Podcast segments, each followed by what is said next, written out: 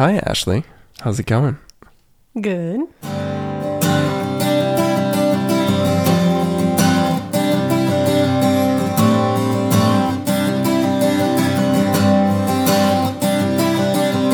Hi, I'm Nick, And I'm Josh. and this is the Puds Podcast.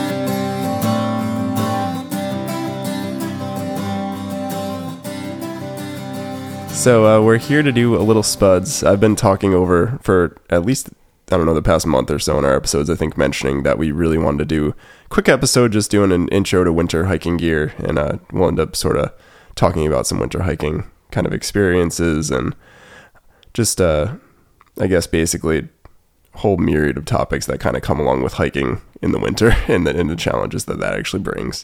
So, uh, without further ado, I think we're just going to go on, kick into it. Um, a little background with me and Ash. So, I think I've done 29 out of the 48, but I think I know I've done 29 out of the 48 of the 4,000 footers in New Hampshire in the winter. Um, we've done them all in the normal season. We've already finished the normal list back in 2019. Um, I'm starting to sort of low key do the seasonal list and sort of keep track of gridding, even though I don't really consider myself a gridder at this point. I think I'm at like 111 peaks or something like that. Um, but yeah, so Ash, do you want to give a little bit of your background? I know we had we have two really long, extensive episodes on hiking the 48 and sort of our journey doing that. So uh, go back and look into those if you want to dig in more. But I'll just give a high level summary since you haven't been on the podcast in a bit and talking about hiking. Yeah, so as Nick mentioned, we completed the entire 48 list back in September of 2019. The first time I did a winter 4,000 footer was with Nick when we were in the process of finishing that list. Yep. My first winter 4,000 footer was Waumbek. Yep. Um, I'm trying to think of how many I've done so far. Um, I feel like we were just talking about yeah, this. we were. I So think you're at you're at like eight or nine. I think because you've done like Waumbek, Hale, Cabot, Pierce. So that's four. Jackson, Jackson five. You've done the Hancocks. So six, seven. Tom Field, Willey. Yeah. So about ten. I think that's it. I think Okay. that's all of them. Yeah, But no, yeah, I think yeah, that's right. so So, yeah, I've done about 10 decent of the winter 4,000 footers. Some of them I've done only in the winter, and then some of them I've done in the winter and in another season. Um, so Nick is definitely ahead of me, especially lately in the winter hiking. Um, it's definitely something that I feel like I kind of got like a little bit of a rude, not a rude awakening, but I was definitely humbled by the first few experiences I had doing winter hikes with what goes into it, you know, the layering, all stuff that we'll talk about today. Um, but I think as I kind of realized what you need, what you don't need, what's best. Um, winter hiking definitely has its own separate beauty to it. I know Nick has touched upon that in pre- previous episodes. Um, I mean, so that that's pretty much it for now. You know, I know we'll get into it a lot more. And as far as winter hiking too, like I've done some of the 52 of the views. We've done a decent amount of winter hikes before we even started to really do the 48. True. And I mean, I guess 48 peaks. to give a little bit of a background on my experience just being outdoors in the winter in general, um, not to go too far back, but just a quick. So I grew up ever since I was like four or five years old, at least once or twice every winter season going skiing. So before we got into, you know, our Yeah, hiking mean like journey. and you mean like going away for like a weekend or Yeah, going away for a not just like literally just skiing once or twice a year, which is kind of what we do now. But Yeah, going away for a weekend. So during that weekend, I might ski across multiple days, but like one or two separate trips per year, you know, since I was four or five years old. Um, so I've kind of grown up doing things outside in the snow, in the cold. So, but as you'll listen and hear today, hiking in the winter versus skiing or doing other winter outdoor sports, totally different. Um, you know, a lot more. yeah, there's goes into it. similarities in different things. Um, those two things I was going to mention. So I grew up ice fishing and doing stuff outside as a kid. So I think I grew up with a pretty good uh, concept of how to stay warm and stay outside, especially ice fishing. Like a lot of times during the day, you're just chilling and not actually really doing too much, True. which is difficult. Whereas which is skiing, you're Yeah, I mean it's, moving. it's similar to skiing though when you're or snowboarding when you're sitting on a ski lift, especially if it's outside. Like most places are around here, you're not in like a heated tram or anything. Yeah, so you're kind of freezing. I definitely think obviously there's different aspects with like when you go skiing, obviously not when you go ice fishing necessarily, but when you go skiing, you have access to a lodge most of the time Yeah. unless you're doing like more Yeah, backcountry skiing, I guess. But like you have that option versus hiking, of course. Like when you're out, you're out for the length of the hike. Yeah, for sure. And um, I was going to mention as well that we've done several of the uh, Adirondack high peaks in the winter too, the Adirondack Yes. 46. Yep. So we actually did mar- like one of our most spectacular hikes, and still to this day, that I one of the most epic undercasts I've seen besides when I was just up on Adams and Madison was when we did Marcy in January of 2021, I think. Yeah, January had an 2021. absolutely insane undercast. But yeah, we've done like Marcy. Um, I've done Phelps tabletop, and I've done Upper and Lower Wolf Jaw. Um, and I did that last winter in February 2023, and that was absolutely one of my most difficult winter hikes and hikes in general I've ever done. Um, so shout out to the Adirondacks. Those two peaks are seriously crazy peaks, especially doing them in wet snow with uh, wet snow falling down on me. That was a hell of a hike, and yeah, it'll be memorable breaking my way out to Upper Wolf Jaw. That was, to say the least, in a in a good way after the fact. But it was it was a real bitch to get up there in the winter. Yeah, Um, and I would yeah. definitely have to say Marcy. I mean, not that I've done as many winter hikes, but it definitely sticks out to me as my favorite winter hike that I've done.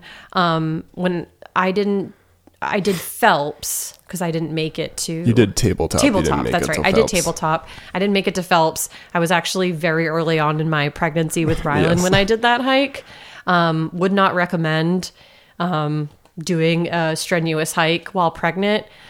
Obviously, you know, there were some things. I did talk to my doctor before I went. I had had my initial appointment, and he had said since I was in hiking shape. Yeah, you already did that a bunch. it's something I've already done. My body's familiar with it. He said, just listen to your body. But, you know, as far as I'm concerned, you're fine. So, I mean, it worked out. It was yeah, and great. we did, we didn't separate for that long necessarily too. something Like I'd recommend. we don't like. it- I mean, I very rarely separate from groups when I'm hiking. Like I, that's generally bad practice. You shouldn't do it. But we hiked together a lot, and I think I was maybe a quarter mile from the summit of Phelps, and I bolted up and then back You- we down. weren't- Within you about weren't very far. I was gone for like 20 minutes, maybe. Yeah, and I kind of just paced back and forth trying to stay warm Yeah. while he did that. Yeah. So I didn't and want we, to not do it. And we had our walkie talkies on us. We did. We never had Yeah. to use them So, from what I remember. No, we but- didn't have to, but we had them so we could communicate if we really needed to. Um, but yeah, anyways, so uh, that's just some background on us and our winter hiking experience and sort of experiences as kids doing stuff. Um, so I kind of broke this down into sort of a little list of uh, just what I could think logically to group things. So the first thing I was going to talk about is sort of what you get dressed in. We'll start with what you actually put on your person when you go hiking, and uh, what I'll typically throw on in the winter. So as far as what I wear, I generally um, wear this base layer, which is a 250 gram, I believe it's 250 weight smart wool like top shirt. It's almost like a thermal shirt, but made out of wool. Um, their stuff is really expensive. Like I totally get that with people, but I love them. They wick moisture super well, and for the price, I, I'm wearing this one right now. I'm literally wearing it as we record the podcast. But I have an older one that I finally accidentally ripped, but I've had it for probably like six or seven years, and I go walking and running in this like year round in the winter and hiking in it. Um, so I'll wear that base layer as my top.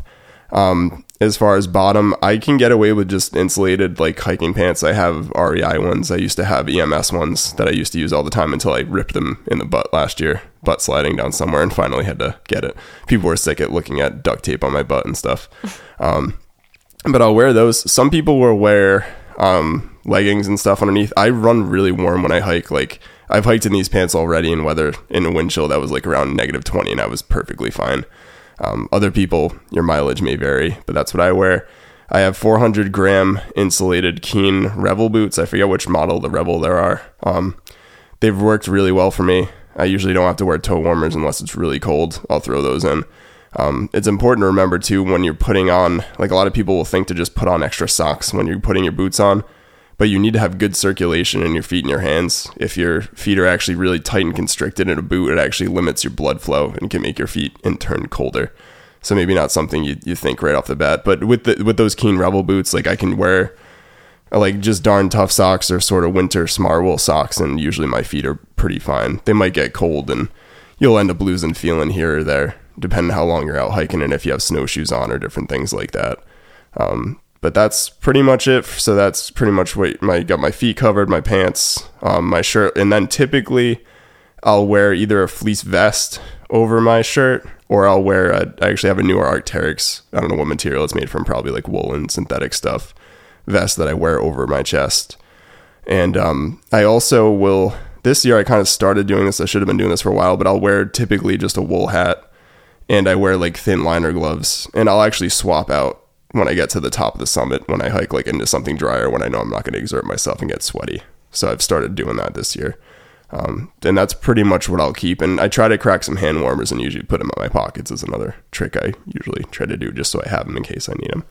So, um, so that's generally what I wear. That's what I'll, when I'm hot hiking, it can be like five or 10 degrees out. I can pretty much hike in that and be comfortable. Again, it's, it, it's a lot of layering up and layering down, which we'll chat a little bit about. But, uh, what do you usually wear, Ash, when you go out? So for the girl hikers out there, um, so maybe what we can do too, now that I'm thinking of it, let me know if you what you think. Maybe we can link in the show description. Yeah, that's a good idea. Some of the products that we use. Absolutely. use. Yeah, I'll- so I'll that throw- way, I'll I throw mean, those in the we're not sponsored by any of these products, but just things that maybe people who are looking to start winter hiking and Yep. it, it's overwhelming sometimes. It's easy to get caught up in like the name brands and what's really Yeah, the best. sure. So we can definitely link maybe a couple things that we talked about that we use. Yeah, yeah, Um, we'll go through and kind of do. I'll I'll put the list. Like I got my pack stuff and all that, and um, we'll throw that in the episode description so you can refer to that. Yeah. So for what I wear, um, not very different from what Nick is wearing, what he just described. So for my base layer, um, I tend to always wear leggings and then a long sleeve shirt.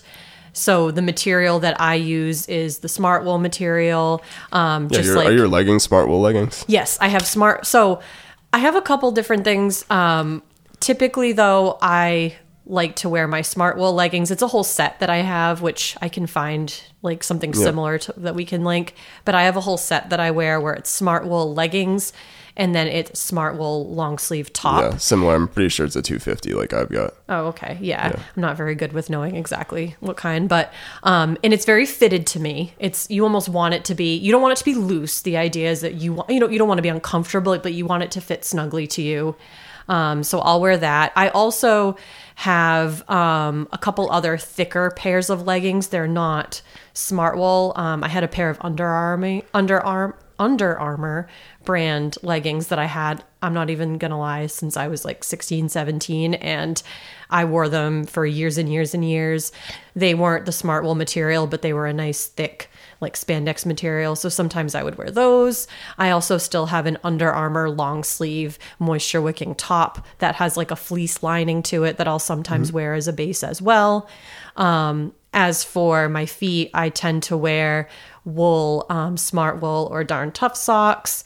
Um, typically, I only wear one layer of socks. Yeah, you- Every once in a while, if it's going to be a really cold day, I'll wear one layer of smart wool socks. I'll put a toe warmer in kind of sandwiched in between, and then I'll wear a second sock. Um, obviously, if you're doing that, you want to make sure that your boots are not going to be too tight, like Nick said. But um, for the most part, I'll wear one wool wool sock, either Smart Wool or Darn Tough are really good brands. Um, and then I will wear a base glove. And then I've personally always been a mitten fan. Like ever since I was a kid skiing, I've always loved mittens over gloves. So I'll wear the base layer glove, but then I'll wear like a mitten over it. Um, and you can buy some really nice mittens too that like have like the long like straps on them so you can actually just have them hanging from your wrists when you're not wearing them, but they're easy access to put on your hands. Um, and then for my head, um, I wear a couple different things. So I'll Yeah, One- and you can mention. Try to keep it to the what I was trying to say because we're just going to talk about more stuff later. But what you like start out hiking in because Well, so I didn't get into mittens and that's things like definitely that. what I start out in. For my head, what I typically like to do is I notice me personally. I mean, you'll kind of learn as you go. Everyone's different, but what I've learned is. I tend to get warm where I don't want a full hat. Maybe not until we get to the top or if I'm stopping for a long period of time. But I really like a um almost like I have a couple of them. They're like thick, um, almost like headbands um, and it covers my ears. So like most of my head is exposed, Yeah. but my ears stay covered. Um, and it keeps my hair out of my face, all of that. It catches any sweat that might be coming from my head. Mm-hmm. So I usually will start off in something like that, but I'll always bring a hat in case I need it. But I typically don't start off in a hat. If I do, it's very short lived. I usually end up taking it off. Yeah, I wanted to say too. I think you've got like 400 gram insulated Oboz boots, or your Yes. winter boots that you use. Yep. Um, and kind of along with the topic of layering, um, I did want to talk a little bit about heat management and how important that is when you're winter hiking. So when you hear what we wear um, when we're starting a hike, um, you always want to start. You're better off starting cold and getting hot than starting off because you're. 'cause, I mean, it's very typical in the winter, like especially if you're hiking in the morning. It might be below zero, even depending where you're going, especially up in New Hampshire. Um, so it's it's very intriguing to want to stack on all this clothing, especially if you've been sitting in a warm car for like three hours and you get out. It's uh, kind of tough adjusting sometimes, but you don't want to end up getting super sweaty because when you get sweaty, the the moisture basically is causing, and combined with the cold air, is going to cause you to get a lot colder. So a lot of winter hiking is making sure that any time that you're getting hot on the trail, you're trying to manage that sweating as much as you can. And if you're like me, like I, I get super sweaty. Um, not as sweaty as some people, and I'm sh- sure, and I know there's people that don't sweat as much as me, but my back and my chest get super sweaty. Um, so it, typically, if I'm going uphill, like in the winter, like I, I might be getting cold in some flat spots to the point that I even want to throw on a puffy or my vest, but I'll end up ripping off my vest and everything, and I'll be hiking just in like this smart wool shirt and like gloves and a hat. A lot of times when you're warm going uphill, like your body, I believe I read a statistic where it's it's something rough like when you're actually moving around your body generates almost 3 times the amount of heat that it does when it's at rest. So, Your body's very efficient at keeping you yeah, warm. you you don't notice it I think all the time. I mean, obviously you sweat and stuff, but it's very evident when you're in a really cold environment how your body temperature and how hot you are and how much heat your body's producing fluctuates. So the idea is to trap that heat when you need to trap it and need to stay warm and then to let out that heat when you don't want it to stick around. Like you the last thing you want is to be super sweaty and you- you're going to be hot and stuff and then you maybe you, you we're say like you're inexperienced and you don't really know what you're doing. A lot of people end up getting super sweaty and they'll get to a summit and the wind's howling and they're out above tree line and all of a sudden they're freezing their ass off frankly and it's like it, you need to layer up and sort of accommodate and plan for that like it, you're going to get very cold quickly especially if the temperature's like around 5 or 10 degrees or even in the teens and it's windy and the feels like might be negative 15 negative 20 like it's amazing how quickly you can go from sweating to being absolutely freezing cold and starting to lose feeling in your hands. Um, again, not trying to deter people from trying to winter hike or something. It's just something to be aware of. You don't want your first experience um, to be losing feeling in your hands for like an hour when you're at, when you're out there. It's it's not going to make for an enjoyable experience, and Yeah. and it definitely can happen. So Oh yeah, for sure. And to kind of add a little bit from that, a couple things. So one thing I did forget to mention when I was talking about my base layer and kind of like what I start out in, in addition, unless it's a milder day, if it's like a typical winter hike, cold day, single digits, teens, whatever, I'll typically start off in addition to what I described earlier. I'll also wear um, I have this like Patagonia fleece like pullover um, that I'll usually also start in. And then that's usually once we start moving more, usually within the first like 30 minutes or so, I'm usually taking that off. yeah. Um, so that's another thing that I start in. I always recommend to like, I think have things accessible to you too. yeah, so that's like important. so like if you for example, you might not need so if you have like your um like we'll when we get to the top, which we might get into more later, so I don't want to jump too ahead, but I won't necessarily have my hard shell jacket as accessible as like my fleece pullover, Yeah. for example. So like my fleece pullover, I might keep at the very top of my bag. So if I kind of go back and forth and I'm like, oh, I'm kind of cold again, I can easily throw that on. Um, but I can also easily take it off and just keep it in the top of my bag. So keeping things accessible and how you're going to use them too, for sure. Yeah, that that's a perfect segue. It's almost like you're, you knew that I was going to lead into this next, and we didn't really talk about it that much ahead of time. Wow, But um, yeah, yeah. Uh, so we're going to go into what's in my pack and what I carry in the winter, and and like you were saying, one part of that I didn't get into specifics of the layers of where I throw stuff in my backpack. That might actually change depending on the day and what I know the weather's going to be like. But that's definitely a thing, especially if you carry more around the size packs that we do. Um, yours is a little bit bigger, so First of all, um, my backpack that has become most of mostly my four season hiking pack. I will take out a Gregory, I believe it's a 56 liter or 55 liter that I have downstairs sometimes in the winter, or depending if we're hiking with a lot of people and I need to carry extra stuff for people because I feel bad if they don't hike a ton. And I've had that happen before where like our dads, where I carried like extra water and stuff, and I was basically a pack mule, but um, doesn't happen as much as it I don't used make to. him do that. I carry my no, weight. no. But um, I have an Osprey Talon 33 liter backpack. Um, the thing that really drew me to this pack, and I've, I think I've been using it for three years now, is that it has straps on it for snowshoes that um, I'm able to cinch down my 25 inch MSR Evo Ascents um, pretty easily. It's uh, it's kind of a battle to get water in the sides with snowshoes over it, but I digress. It it works well for me. I find that it's just about big enough to hold everything I need in the winter and I feel comfortable with it. It's got straps on it and a bunch of different places to hang stuff off of if you got carabiners and stuff. So uh yeah, and I think you have an Osprey Stratus 38 or something like that. I'm trying to Yeah, think I what think it, that it's a 38 liter right. backpack. It's a I little know. bit bigger than yours, which Yeah. I think at the time when I was looking at backpacks, I decided I opted just to get one like a little bit bigger. Yeah. I Yeah, I, forget. Check. Check. I think the sizing is a little weird. but I know it's a but- 38 liter for sure. Okay. Yeah. Yeah, it's a 38 liter. That sounds about right. Yeah. It's a great backpack though. It fits. I've never had any issues with space or fitting what I need. Yeah. Um, and what I keep in my pack, and I tried my best not to forget anything. so, uh, so I might actually think of a few things as I'm going through this. But um, I keep, and this is this is what I carry in the winter too. Keeping with the winter theme. Um, a lot of this stuff I do carry three seasons. I'm not going to specify like what I carry three season and what I don't. Like a lot of times. I'm carrying spikes in my bag like six or seven months out of the year when you're hiking because it's just ice in the white sometimes. Um, but anyways, emergency bivy. So these are super cheap to get. If you really need one and you have to use it, it should be in your bag. It's one of those things. Um, I personally don't carry a sleeping bag. I know there's tons of people that do in the winter. Um, by my thought process, and it may be incorrect. I'm. This is just me and friends I have who winter hike and stuff. Like I generally um, try to have enough clothing in my backpack, and I also carry a, a, a pad that's big enough to at least sit on and sort of lay on. That I do stuff into my pack as well. I actually keep it in the water bladder spot most of the time. Um, but between those two things, I always figure that and clothing, I'll at least buy myself some time if God forbid I'm ever stuck out in the winter. And I got a lot of layers, hand warmers. I got something to keep myself off the ground, which I think is very important. And then I've got the bivy if I really ever had to use it. So those are sort of the part of the emergency things, but that's the first two things that came to mind.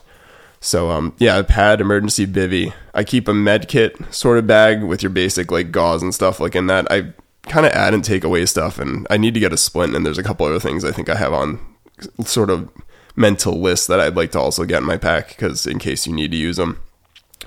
But just a basic med kit. I actually have like some like ankle wraps and like different things. So like if you sprain your ankle, where you could wrap that, or I have like a little knee, like a sort of not foam, but like mesh material knee brace. Um, I just carry those things in there as well, and they've usually stayed in there. Um, let's see what else we got in here. So then I carry an extra headlamp and goggles. I think uh, Slasher's always saying that one headlamp or two headlamps is as good as one headlamp, or I forget, or one headlamp is useless kind of deal. But I always carry an extra headlamp with fresh batteries in it, or I'll swap them out. Not all the time, but enough that it works, and I make sure it works. Um, I also will carry extra goggles at the bottom of my pack in the winter if I'm planning on going above tree line. Um, this is kind of a if you look at like any winter recommendations, a lot of people will tell you to bring two goggles, but I experienced firsthand why. And the deal is that if when you're kind of expending a lot of moisture and you're above tree line and the wind's blasting you and it's very cold, your goggles can actually frost up pretty easily and it actually becomes really difficult to see, if not almost impossible. I had this happen to me on Eisenhower back in 21, I think, or 22, when I climbed in in January on a very cold day. Um, yeah, I was basically breaking tree line to get it on at Eisenhower after doing Pierce, and my goggles started to frost up enough that I actually had difficulty seeing where I was going. So thankfully, it was a clear day and nothing happened. But I will never go above tree line anywhere ever again in cold weather and not carry an extra pair of goggles. Because if I just had an extra pair, I could have swapped it out really easily. if it was snowy and it was a whiteout, like it would not have been great for me and my ability to see for sure.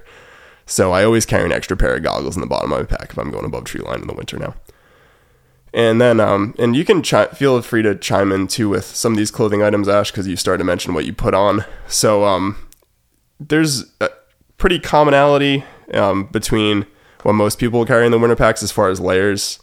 Um, some people will keep like a soft shell or a fleece layer kind of jacket. I don't really go with that. I usually have a fleece vest that I carry in Yeah, my you're pack a vest as well. person. I'm more of a full. I do like a fleece like pullover. Yeah, but um, anyways, you got your hard shell, which there's many versions of these. I have an Arcteryx Gore-Tex one.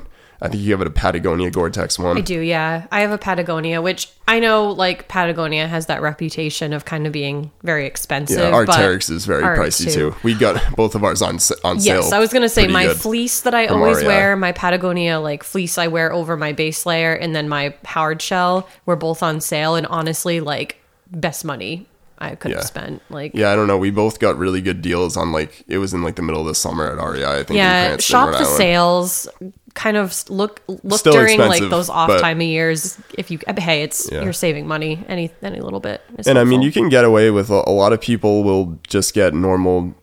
Um, I want to say like some of my stuff is just REI stuff, but the Arcteryx shell I did spend money on, and I've been really happy with that. Um, your shell is basically the function of that is it's kind of what you're going to be wearing when you break tree line, or if you're on a very windy. It blocks the wind out.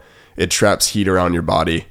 Um, typically, you've got a hood and sort of a zip that usually come pretty much up to your chin, and so just like a very little area of your face is actually exposed. Um, so yeah, shell layer is kind of always I, that always is going to stay in your pack in the winter. Like that's never going to come out. And it doesn't take up a lot of space. It honestly, they typically it's, fold It's like the pretty well. spatial equivalent of like having like a windbreaker in your Yeah. bag. It really doesn't take up much space Yeah, at and I all. it's not like a big heavy winter jacket that you might wear. Yeah, it's like a heavy. You could think of it almost like a something really heavy rain jacket, Yeah. kind of deal. Yeah. But its its main function is to break wind and just it holds heat in and it doesn't let out. Like in my Arcteryx uh, shell is very very warm. Yeah, Most days, most days, um, even if it's really cold, I have a I will have like my smart wool and a fleece. And like literally that on, and that's it when I get warm. Me too. I usually have my smart wool base layer, my fleece, and then my hard shell. And I've very rarely been super cold at the top when I've had those on. Um, next, I carry a puffy jacket. This is just an REI brand one. I don't know what the weight is, but it's like a synthetic down jacket. Um, very warm, very toasty. One thing that I have noticed with this one in particular is that it does rip pretty easily on stuff. I mean, I've had it for four or five years, but um, I've been patching it together with duct tape and some different stuff. Um, I Nick do have.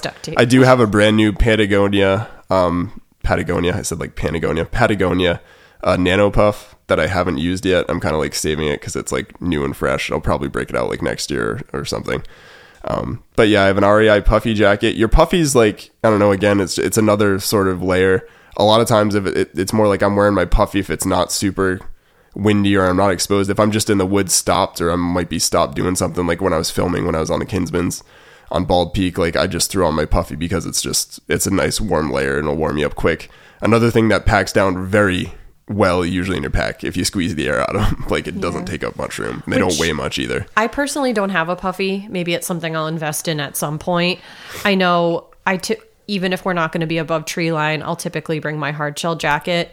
Um, but what I'll if I feel like I might need more than those three layers, um, I'll pretty much. I mean, I shouldn't even say if I think I need more. I pretty much always pack an additional pullover fleece of some kind, and then I'll also bring um, a second base layer shirt, um, whichever one I don't have on. So if I don't have on my Smart Wool one, I will bring my Under Armour one. Yep. So Yeah, I'll kind of compensate by doing that. Um, maybe at some point I'll look into getting like a puffy, but Hmm. even when I ski now, I just wear my hard shell and it's I've been perfectly fine. So Yeah, I mean, for for the record, like I've never really had to wear like my smart wool shirt, a vest, and my puffy and a shell.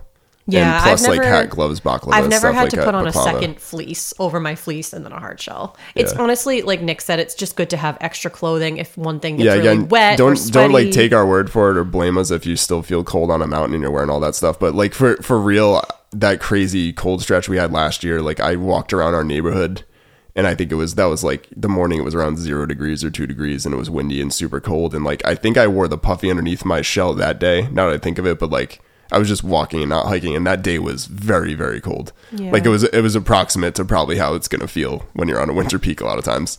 That particular day, but um, but Yeah, yeah, one- like th- those shells are super warm, and They are, yeah. And if you, la- it's all just about layering. Exactly. And I mean, I wear my shell for skiing, I mentioned. Um, I'll even wear it running or walking around our neighborhood sometimes. So yeah, you wear yours a lot more common use. Like I pretty much just break out my very Arctic mul- shell hiking. Um, I'll wear it to work sometimes if it's kind of like rainy and raw out. Um, so it's definitely very useful to have. I mean, I pretty much always pack an extra of everything that I already have on.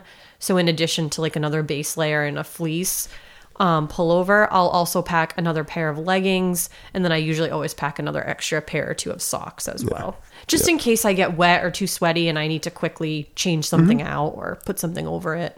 Yeah, that kind of goes into my next thing. So I, I think I already mentioned, but um, I have sort of an Arc'teryx vest, but I use, but I have a fleece, an older fleece vest that's actually from like it's like a golf clothing wear company, but it's warm and it's fleece synthetic. It's it's pretty good stuff. Um, I think your dad actually gave that to me a while back. So I keep I keep that extra in my pack as well as sort of another thing I can throw on. Um, and then you were just talking about some extra stuff, but I always carry an extra wool hat basically, and then I stuff in some type of gloves, whether smart wool gloves or like REI gloves, just extra dry gloves that I don't plan on using unless something's gone wrong if I'm tapping into those things. Like I should not Or if you trip and fall and your hand Yeah, goes or- or right in the snow and your hands get exactly. wet. It's just Um, it's good to have. yeah, that's true. Um, and then I carry extra socks in there, and then I also carry smart wool leggings that I figured like if again that that's like backup scenario. Like I'd hope to never have to break out those leggings in the winter and put those on underneath my pants because it's probably because I'm gonna be sleeping or staying outside in it for a while and I didn't plan on it. Um, so I carry those. Another thing um, that I did want to throw in here is your hike safe card. Visit them if you hike in New Hampshire. Get a hike safe card. It sort of goes towards fish and game, and presumably, if you have that card and you have everything on you that you should and all the essentials, um, you shouldn't get fined in the event that you do need a rescue. So it's to a good cause. It doesn't cost that much money. I think of it like I, I fish and stuff, so I end up buying a fishing license every year. To me, I see it like a sort of hiking license. And again, that's just for New Hampshire that does that, but go find them online. If you just search Hike Safe New Hampshire, it comes out. But and they do family ones, so They're like you're actually year, you're actually right? on mine. Yeah, they're annual, and you're on mine even because they do family ones for like an extra five bucks or something stupid. Mm-hmm. So that's uh, not really a gear thing, but just something I carry with me all the time. Um, as far as devices um, to track me and sort of use to communicate, I would say most places in uh, at least at the popular peaks and the whites, like you're probably going to have cell service. Um, your mileage may vary depending on your carrier, or at least I'll say you'll have service probably at least when you're on the summits. I even had uh, service on the summit of Owl's Head, which was kind of interesting, but uh, not fantastic. But to get a text message out once you go below like 3,500 feet, though, it was like game over, or even shortly off the summit. Um, but on that topic, I carry a Garmin InReach Mini that um friend friends of the podcast, Mike and Lori, have let me borrow. I think it's actually Mike's, but it's been on long term loan to me. I think for the past two years now. Um, so thanks guys for letting me borrow this thing and continue to use it. But it's a Garmin InReach Mini. Um, the most of the time I've used this is just to communicate with you when I've been by myself and I'm in a no cell service area, um, aka the high peaks region of the Adirondacks. Like, there's not really great cell service. At least I haven't seen a lot in my experience. Um, but it allows you actually to connect to your phone basically with Bluetooth and using an app. You can actually send out text messages. It does other things. This is just what I happen to use it for.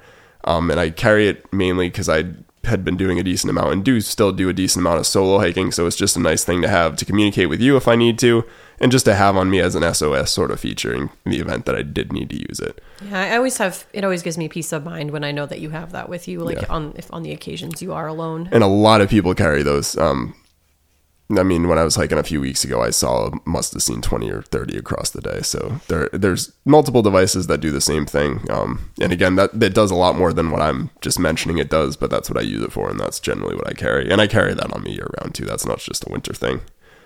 Um, so we'll continue. We'll come back. I had food on here, but we'll come back to food. Oh, just a few other things I wanted to topic. add to Yeah, sure. for my stuff. Yeah. Um, I don't want to be too redundant No, for what you already no, mentioned. it's fine. I still have a decent amount of stuff to go through, but Oh, do you? do you want to just wait and see? Yeah, I have like not like a ton, but I was gonna just mention like I also do like an extra hat. I usually pack at least two hats, an extra pair of gloves. Sometimes I'll even pack an extra pair of mittens. Um, I'm trying to think if there's anything else clothing wise that I'll sometimes pack. Oh, this isn't necessarily something you'd bring on the hike, but I always highly recommend having a comfortable pair of shoes waiting for, for you Yeah, in your car. And for a change of clothes. finish the hike. a yes, and potentially a crucial in the change of clothes especially if you're driving up for a day hike and driving Yes. home. Keep Change of another change of clothes, a nice pair of comfy is shoes. Yeah, Crocs, Yeah. slippers, No, whatever. A pertinent thing. in the car. Yeah. You'll be glad you did. Yeah, you will.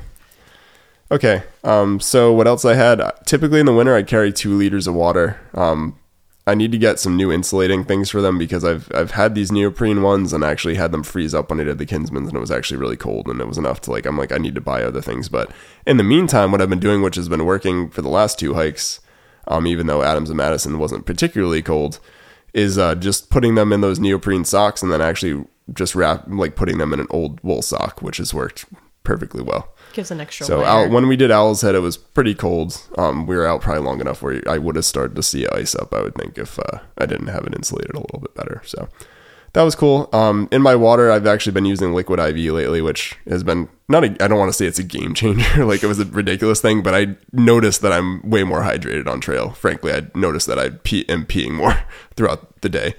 Um, I try to load up both of those two liters with with uh, hydration packs of some Oh, sort. and speaking of peeing, this might be more for the girls, the hiker hiking girls. So I always pack with me um, a thing of like water wipes, um, just in case. Obviously, it's when Would you- those freeze in the winter? I've never had an issue with Oh, it. I keep them at the very bottom of my pack, Oh, okay. wrapped in all my clothes. Okay. But I usually always pack those. That's honestly something I pack year round. I just feel like it's nice, and then I just bring like an extra baggie to put them in if I need it. Um, and tissues, tissues, and chapstick as well. I know those are kind of like miscellaneous things. I don't want to be all over the place. And remember that you're bringing a Ziploc baggie or something with them to put you in because leave no trace. Don't leave, always that, bring don't a leave that Ziploc shit on the ground baggie for you your it. tissues, and you know, Yeah. It might be gross, or even if you poop When and you're you wiping put down toilet there, paper on there, like bring a- bring you can't bury it, you got to take it out with you. So yes. I don't I think know you if that get. I was too think off I, topic. I think but after having a young child, I'm way less grossed out about stuff like that now yeah, than I used to I'm be. just saying though, it's Yeah. good to always have like the water wipes make you feel just a little bit cleaner. Yeah. You know, if you need to wipe at all down there. Um, but definitely make sure you keep them in the warmest part of your pack, obviously. I'm glad you mentioned that. But those are just some other quick things I thought of. So in my pack, I also carry a compass, which um, I have taken one navigation class from REI. Would I probably be super reliable at using a, a compass in an emergency situation, other than kind of getting a periphery of my directions and stuff? Probably not. Like I don't think I'd be setting a point. Like again, I'll freely admit, like we're probably due to go back and actually use a It was super class. interesting to It's- learn about, but I feel like I forgot all of it already. Yeah, I mean, I I actually have so I do have a piece of paper I keep in my pack that they actually gave us at that, but I think in a situation where I was really needing to use it, I probably wouldn't be clear headed enough to like actually just be like to get to get out of an emergency situation. There's probably other logical things I'd think about first, like which direction did I come from? Can I determine that first? Um, but I do carry a compass. Um, hope to get more adept with that in the future and try some bushwhacks with people that know what they're doing, or maybe take a class or something. We did do a bushwhack, uh, technically like a sort of bushwhack class in Rhode Island, so it's not like it was anywhere crazy. It was still very interesting. but we had to though. set like a bearing point and yeah sort of do it stuff. wasn't honestly that complicated once we got to like practice it but Yeah. i feel like if you You don't, use, don't use it, it. you lose it like i don't remember yeah. how to do it No, that's well said. Well said. Um, so in addition to your compass, I always carry a map of some sort. There's a bunch of generic waterproof maps that you can carry of the White Mountains of the 48 4,000 footers. I always try to make sure I either have a copy of that map or obviously if I'm hiking the Adirondacks, I'm taking a waterproof copy of an Adirondack map or if we're in Maine, I'm taking a waterproof copy of that. So I always have a map that's at least got the trails that we're planning on doing that day on it. A paper copy, a lot of people will actually use a trick and print it on photo paper or something that's waterproof, like waterproof paper is a thing you can get for your printer. it. Laminate it. Um, just stuff to keep it dry because it's it's probably going to get wet if you're hiking through the snow and it's or and even if it's not snowing that day, you're going to be going through trees a lot of times that have snow on them and you're going to end up probably getting wet at some Your point. Your hands are going to be sweaty. Yeah, exactly. Um, let's see. So this is kind of also getting into the extra stuff that you're throwing in there that you plan on on using. This I think I'm through most of my like sort of auxiliary stuff. Um, but extra liner gloves, I usually carry a pair or two. Liner gloves are sort of the, the thin gloves that you're going to be wearing under your mittens, presumably, or just thin, like you think like running gloves. Like they're not very heavy gloves. Ones that you can text with are ideal. Yeah, I was literally you took the words out of my mouth. Um, I think I have a couple different pairs of liner gloves. I have some. I think they're like I do get them for me, but the ones that I love they're like Zpacks, like possum gloves, but they're like some sort of synthetic wool and like legitimately like possum fur mix. Those things were insane. They were really good at conducting. Uh, I guess for your your hands to be able to text and stuff. and you want to keep your hands warm. That's probably one of Um, yeah. the most important. Your hands and your feet. Yeah, and I mean, noted that w- when your hands and your feet get cold, why that happens when you're really cold is because your body, with the way it works, um, in your secondary nervous system, whatever they call it, like basically, when, as you get colder, your body starts to go into a pseudo survival mode where it sends all the blood to your core. So that's like your brain and your heart and your The lungs. and all- important parts. The important stuff. You can live without your hand. You can't live without your vital organs. So when you get cold, the first sign of being cold and significantly cold, it, when your blood starts sucking blood from your hands or your feet, like it means you need to do something to warm yourself up. Whether that means you need to move just to generate some heat or put on another layer, that's going to depend on the situation and where you are on the trail. But that's the literal reason for why your hands and your feet start to get cold. It's pulling your body's pulling blood from your extremities towards your core. Um, so we got liner gloves, um, particular brands. So I mentioned that Zpacks one. I think I just have like REI liner gloves and some other I just off use brands. REI ones. And like Ash said, um, if you want to use your phone and stuff, make sure that the touch things work. And even a lot of times, if they say the touch things work well, they they don't work that well. You almost So- need to like Try try them on it in the store and test them out. Yeah, and yeah, that's the best thing I was just about to say is just test them out if you can, and if uh, it's online, test them before you actually need to use them. And I mean, I've learned to. I have REI sort of. They're not like an in between. They're like thicker gloves, but um, the touch works awesome on them because I've been using them with my camera and stuff in the cold, and I haven't had an the issue brand. yet. I have to double check which brand I have. They might just be REI, but they work great because again, I wear these running, walking. Um, if I need to like, you know, pick a podcast or change the song I'm listening to, I can do that without taking off my gloves. It's also nice too when you're hiking if you want to take pictures. There's beautiful scenery Yeah. in winter hiking, but sometimes it's not wise to take your gloves off to take a picture. So, No. um, No, I mean, and yeah, when people talk about liner gloves, that's something I didn't mention. Is typically if the if the wind's really cold and stuff, like you really don't want to be taking off your gloves, or if you are for very brief periods of time. I honestly keep my liner gloves on for most of the hike, Yeah. unless my hands are like getting really hot. But yeah, I mean, if it's if it's really cold, you're not gonna really be wanting to take them off much at all. even when you're eating, like So you want really like ideally you want very fitted suit like semi warm um, liner gloves, and typically they're thin enough so that you can actually just throw on your mittens. Which the mitten is act- mittens are actually the next item that I had on here. So um, mittens. And always inherently warmer than gloves because your fingers are all together in one section, um, and they're typically a little bit thicker they're more awkward and you can't do as much stuff with mittens on. Um, so that's why, like Ash was saying, if you can get mittens with straps on them or something that hang from your arms, those are kind of awesome. Um, mine just have like mine are just I think black diamond mittens, and they have little Velcro straps so I can like at least strap them on my. They're made to like strap on your um sort of I guess where the ratchet whatever you call it like the the tab you'll have on the end of the sleeves on your jacket to be able to you want them easily sleeves. accessible. You don't Yeah, want to have they're be digging made- through your bag. They're made to. Velcro onto there so that you can at least keep them. But they're made so like you can just put them on when you're when you're not doing stuff. Say like you you're just hiking on trail, you have them on above tree line to keep your hands nice and warm. You want to snap a picture quickly, just take the mitten off and like get your camera phone, snap the picture, put your mitten right back on. And another thing I like to do is put hand warmers in my mittens at the start of the hike. because then you can kind of like hold your hands Yeah. together, grip the And, uh, like the and I mean, hand warmer. I've gone through hikes too where I, I haven't used my mittens much. So like the hand warmers are sitting in there, but like hand warmers to me, they're not that expensive. Um, it's good to just have them ready to go in case you need need them pretty I much. pretty much always have them in my pockets, in my mittens, and in my socks, like in my sh- on and top um, of my socks. one of the newer pairs of they're actually outdoor research liner gloves I got. They actually came as a set with liner gloves and she- and a shell, and they actually have a pocket on them on the back of your hand, literally made to put a hand warmer or, or some sort of chemical warmer in, which are pretty cool. That was there's of my Christmas there's so many different types of gloves out there, but I think the biggest takeaways are You probably want mittens. Is the biggest takeaway. and then for your base layer gloves, you want to be able to text and do things like that Yeah, in them. for sure. All right, um, that kind of covers. I think we covered all the hand stuff that, that you can probably use. Um, the next thing is, uh, I believe it's pronounced baklava. Pause podcast. Hey, what's up, everybody? I'm just going through editing this. So me and Ash, forgive us, we totally butchered the word balaclava. Balaclava is the thing that actually goes around your head and goes over your head, protects you and keeps you nice and warm in the winter. So balaclava. Forgive us for butchering it. Now uh, let's get back to it. But it's um the thing that basically goes over your face and your Oh head yeah, yeah, I was like, wait a second, where your your eyes are just exposed. It kind of just pulls over, and um, I like the one that I have a lot. I'm not sure of the brand. mine's Smartwool. Oh, you're of a smart one. Yeah. Um, mine's nice because you actually can pull off like the bottom face of it. It's magnetic and it just snaps up. So it's Yeah, nice if you need to like just eat or like take a drink of water, you can just pull it down. Um, again, this is something you're going to be using when it's really cold, probably when you're above tree line or just hanging out and eating lunch or just in the cold and wind. Um, it's made to just completely cover your face. And this combined with my next item pretty much seals up your face entirely if you're hiking above tree line and it's cold in the winter, or just hiking below tree line and it's really cold in the winter. But um, goggles. So this is like my main pair of goggles.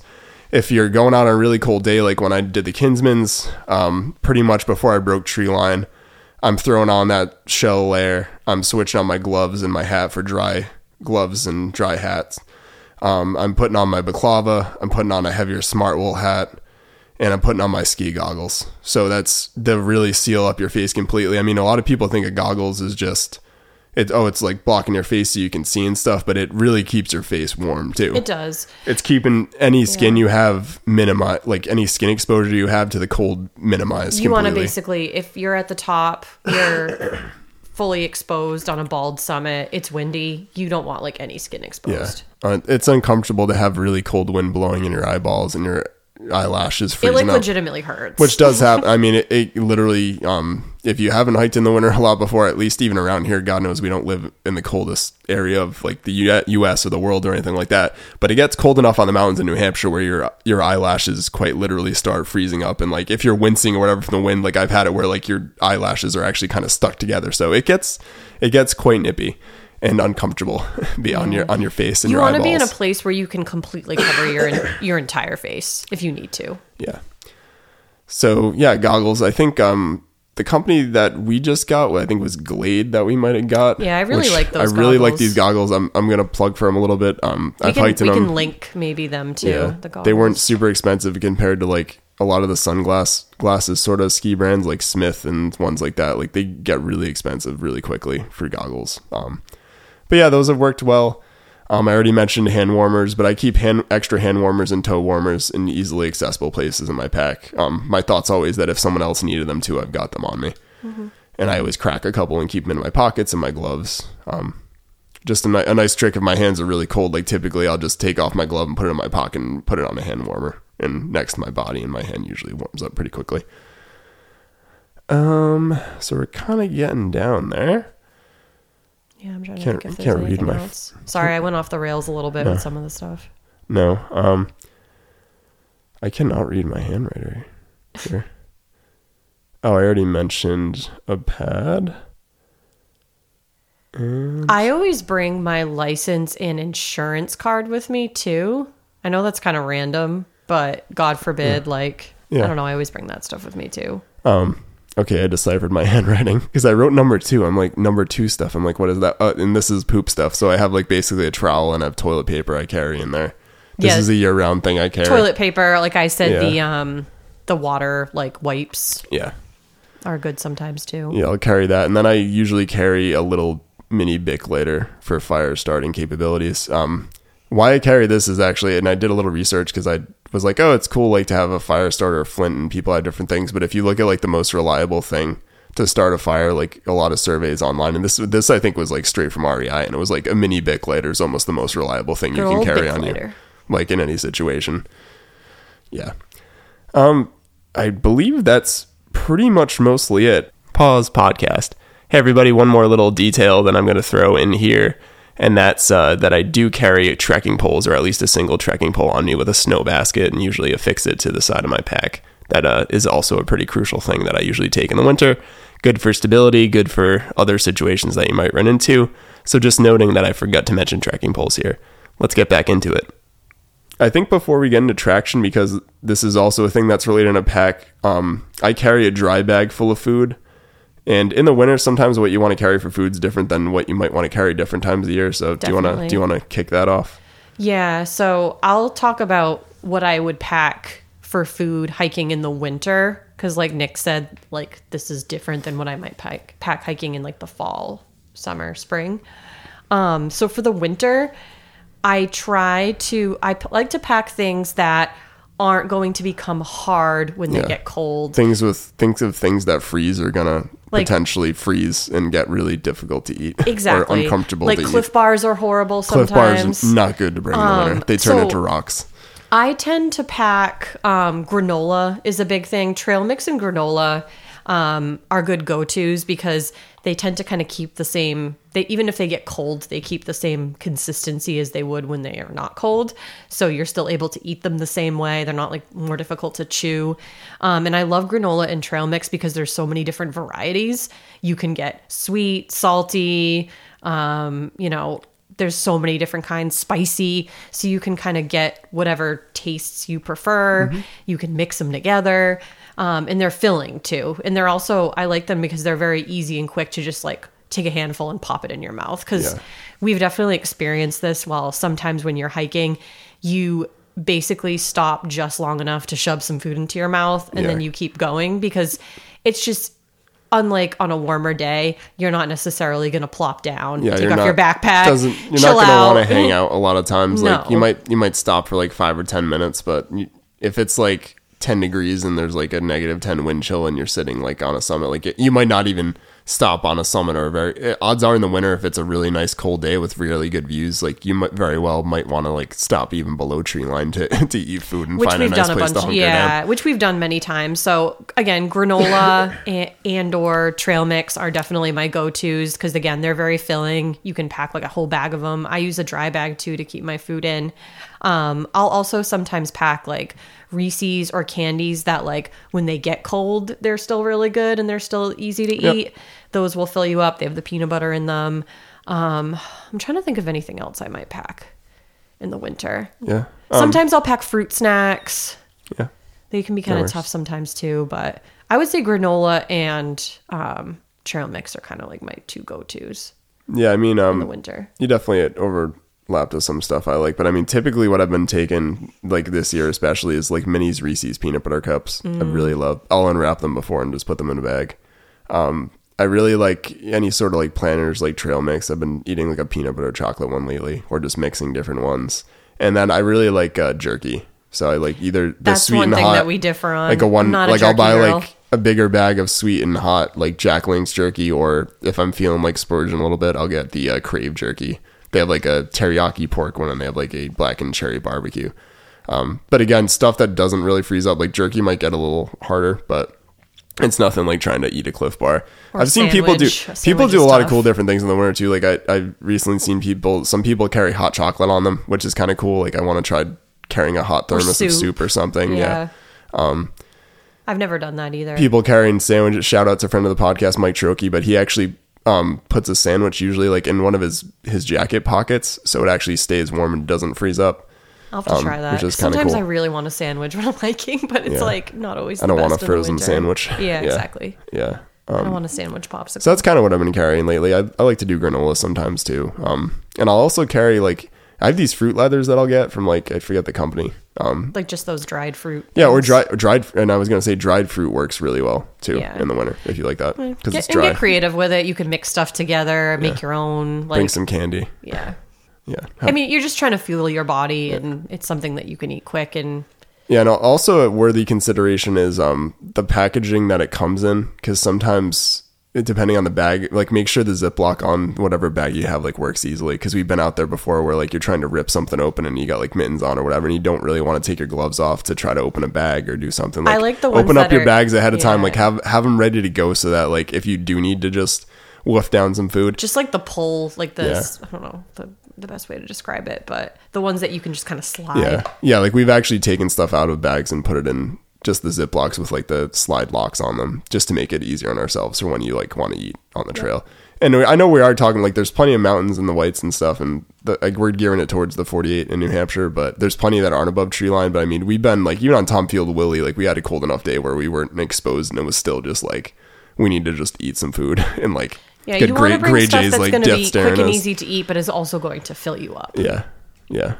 And uh, you're also burning a lot more calories in the cold too. Like even if you're just standing there, your body's burning calories trying to keep you warm. So it's important to make sure you stop and eat food, even more so than you would in other seasons. Mm-hmm. Yeah, take little breaks, shove some peanuts into your mouth. Yeah, and um, shove some peanuts right on in there. um, and yeah, I have like an Osprey. I think it's like a five liter dry bag. I don't know. I have a, I have a three liter dry bag. It's not that big, but Yeah, that's what I keep. But I just kind of just throw all my stuff, all my food in that, and um. And yeah, just to cap that all together, that's that's what I generally keep in my pack, uh, excluding the traction gear that we're gonna talk about and some other gear. Um, but that's what works for us. As Ash said, um, one thing I think you do lose with a little bit smaller pack, like a lot of people will carry 50 plus liter packs in the winter, um, is that you really need to strategize maybe a little bit where you're putting stuff in your pack um, and kind of how you're putting it. I'll use the netting on my pack too for stuff that I'd maybe want to be easy accessible or hip pockets or things like that or clip things on here and there. Um, just so I can get at them if I really need to. Because with a bigger pack, it's a little bit easier to like open it up and actually Yeah, like mine, I can open it up and it's like a giant drawstring Yeah. and I can get things pretty easily. But still, if you're digging to the bottom of your bag for something that you're going to use throughout Yeah, the hike, put- you might want to not put put, the stuff your bag. put the stuff on the bottom of your pack that you don't think you're going to be using or you hope to Like your extra clothes. yeah like my emergency bivy and my med kit is always i always keep that at the and actually my med kit that's probably a stupid idea to do because i then when i cut myself recently i wish i had band-aids further up so maybe not your med kit down there but the extra stuff like extra hat and gloves things like that i'll put at the very bottom all the way up to like on top of my pack inside is probably going to be like my shell baklava like mittens and like not even food will be on top usually food's kind of at the bottom a little bit i Yeah, can to dig the for middle, bottom. I tend to kind of wrap my dry bag too in like my extra clothes sometimes Yeah. too to keep Yep. stuff warm. yep cool um yeah and i did want to mention just to take it back to the water for a second before we move on to traction but i just use plain uh, Nalgene bottles. There are insulated bottles that we have that have wor- actually worked pretty well and are a valid or alternative to wrapping your water bottles with stuff. Um, but they're also heavier so that's kind of why i don't Yeah, use I like how we just use like the Nalgene type bottles because they're yeah. they're just much lighter. and always and this is another thing is that water freezes top down. So if you want to store your water bottles in the winter just and make sure they're sealed and that they're not going to leak but um you want to put your water bottles upside down so they actually start start freezing from the bottom up so you got the bottom on the top That's a good the, point. The water will I've actually freeze down from the bottom I don't think I've ever had an issue with water freezing though. yeah it's i've only seen it two or three times since i've been out where it's been cold enough for that to happen and i was out long enough for it to It'll happen be a little like chilled, but No, when I was on the Kinsman, it was like straight up a third of slush by the time I finished. So it, it wasn't fantastic feeling. All right. So we went over what we're wearing, what's in the pack. Um, we went over food and what we like to eat for food. Um, and that kind of really just leaves us with traction. Um, and I will I will say the only other thing I have other than traction that I do carry sometimes is an ice axe, which I've only used a handful of times. I used it in the Adirondacks a few times, and I haven't really had to use it too much in the whites. Um, again, I've said in past episodes I really want to plan on taking a class and using it. I know how to drive it into the ground and use it to sort of position myself and get down from stuff, but that's the only experience I have with it. Um, and I think if you pick the right days, and maybe this is unpopular, but I think a lot of the common routes in the whites, and if you do it in good trail conditions on a good day, you shouldn't really need an ice axe. Um, it depends. That's just what I've seen in my journey so far. Has there been situations where I definitely could have used an ice axe and I didn't have it? For sure. see, For I don't sure. think I've ever been in that situation with you. Yeah, I mean, when I was in the Adirondacks, coming down from Phelps and going up and coming down from the Wolf Jaws, I definitely used it just to Yeah. like punch in and hold on to. deep snow and ice, usually in areas where you have nothing else to grab onto.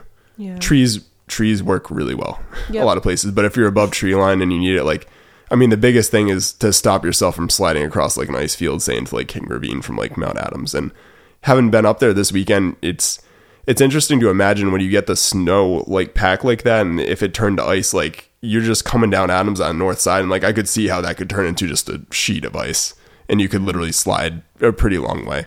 Oh, another quick thing too, I just thought of because we talked a little bit earlier about like what to start off in and kind of how to like layer yourself, obviously. Mm-hmm. But I, one thing we do try to do, especially if we're, so when, I guess, when do you want to put on your hard shell? Yeah, this is this is good to get into. baklava? I keep, I keep thinking I'm saying it wrong. It's baklava, I think. It sounds like baklava. That's why. It does, yeah. I said that earlier. I think wrong in the podcast. But anyways, so- see if I edit that out or keep it in. when we st- when we essentially layer up because you don't really want to layer up on the summit you Yeah, kind of want to you want to be ready before you're you want to layer up prior to getting to the summit so Yeah, and we're, we keep saying summit, but even if it's just anywhere on your hike where you know you're going to be in the open, and you know it's going to be cold, exactly. you're going to be ex- yeah exposed Yeah, as a as true. a more Not correct necessarily word. just the Wh- You're going to be open to the wind more and the elements and cold air. yeah so typically when we'll do that is pretty much i would say right w- about when we're right when we're about to break tree line if we notice that we're coming up Yep. on breaking tree line it's always more comfortable and more pleasant and more just easier to layer up when you're still under the trees rather than when you're exposed. Yeah, rather than you're like trying to rip stuff out of your backpack and you're like yeah, so that way you can kind of take a minute. You can like get all your stuff out, put all your stuff on, layer up.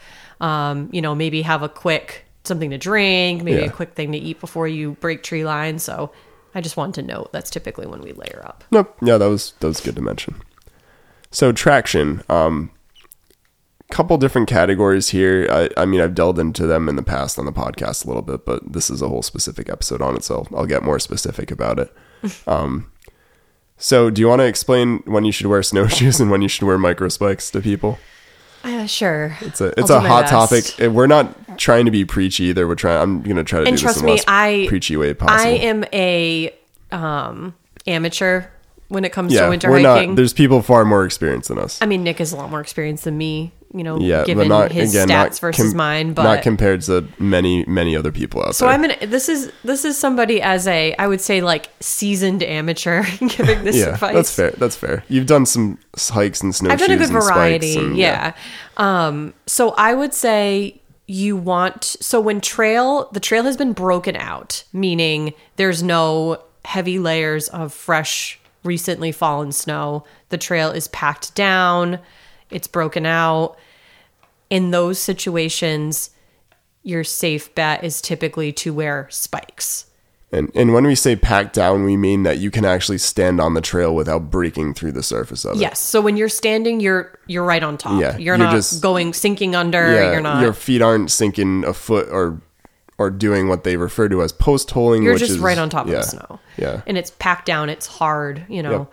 So in that situation, you know, you're good in, for the most part to wear spikes. You don't necessarily have to wear snowshoes. You definitely still can wear snowshoes, but you don't have to. Yep. Um, I'm not gonna lie. I'm somebody who absolutely hates wearing snowshoes.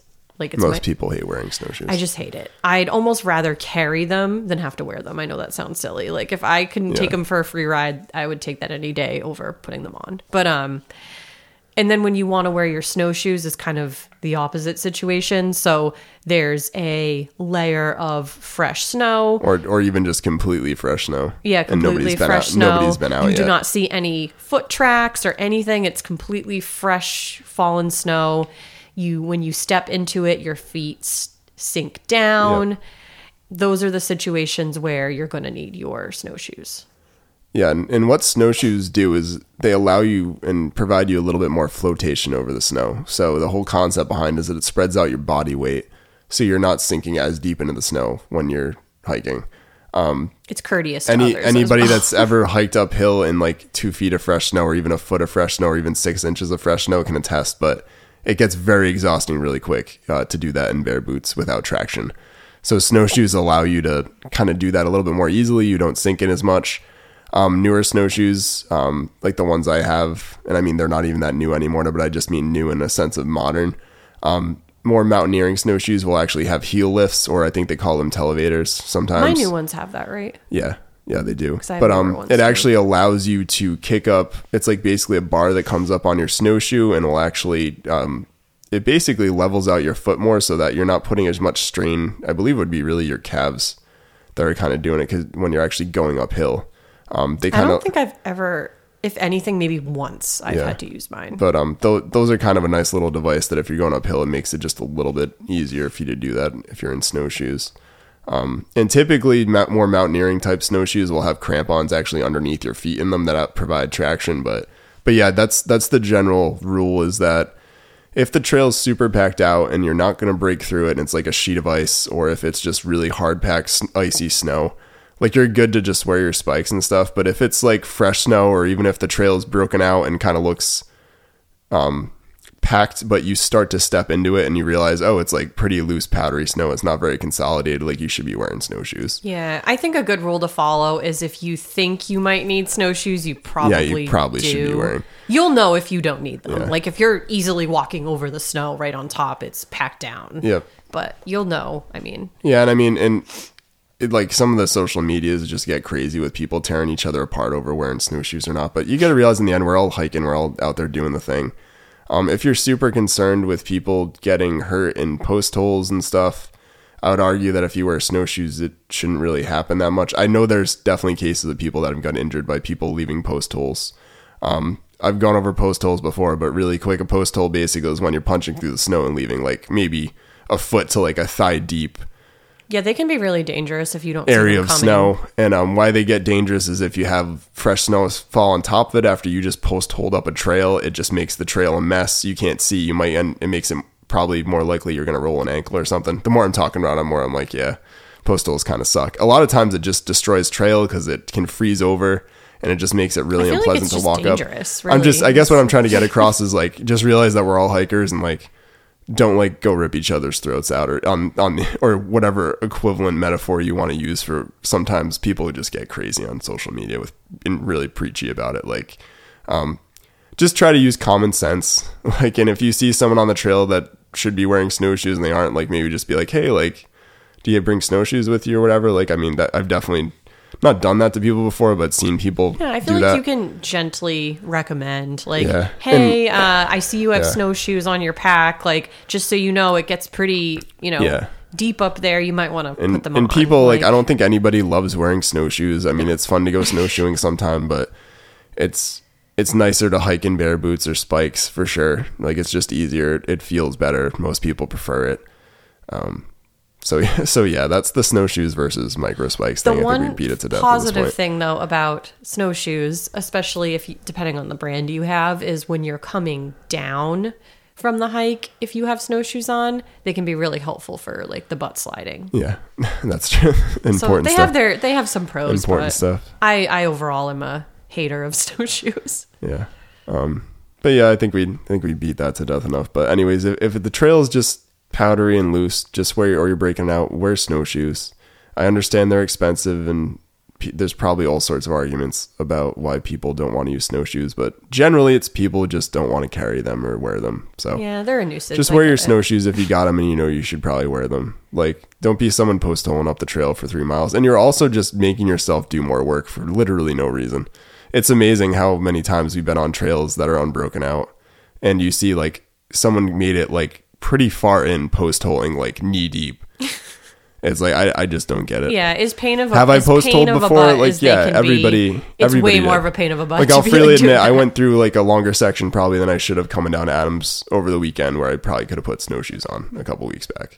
Um, we also put snowshoes as soon as we were going up Star Lake Trail and breaking through because we were like, we need to put them on. Like we were the first people to break out the trail and go up. And it's okay to like not realize it right away. Sometimes you might Yeah. need to hike a little bit before you realize what But- you need, but Odds are you're either going to get so tired that you give up and put them on if you really need them, or you're just going to exhaust yourself more for no reason when you should just wear snowshoes and potentially get shamed by people.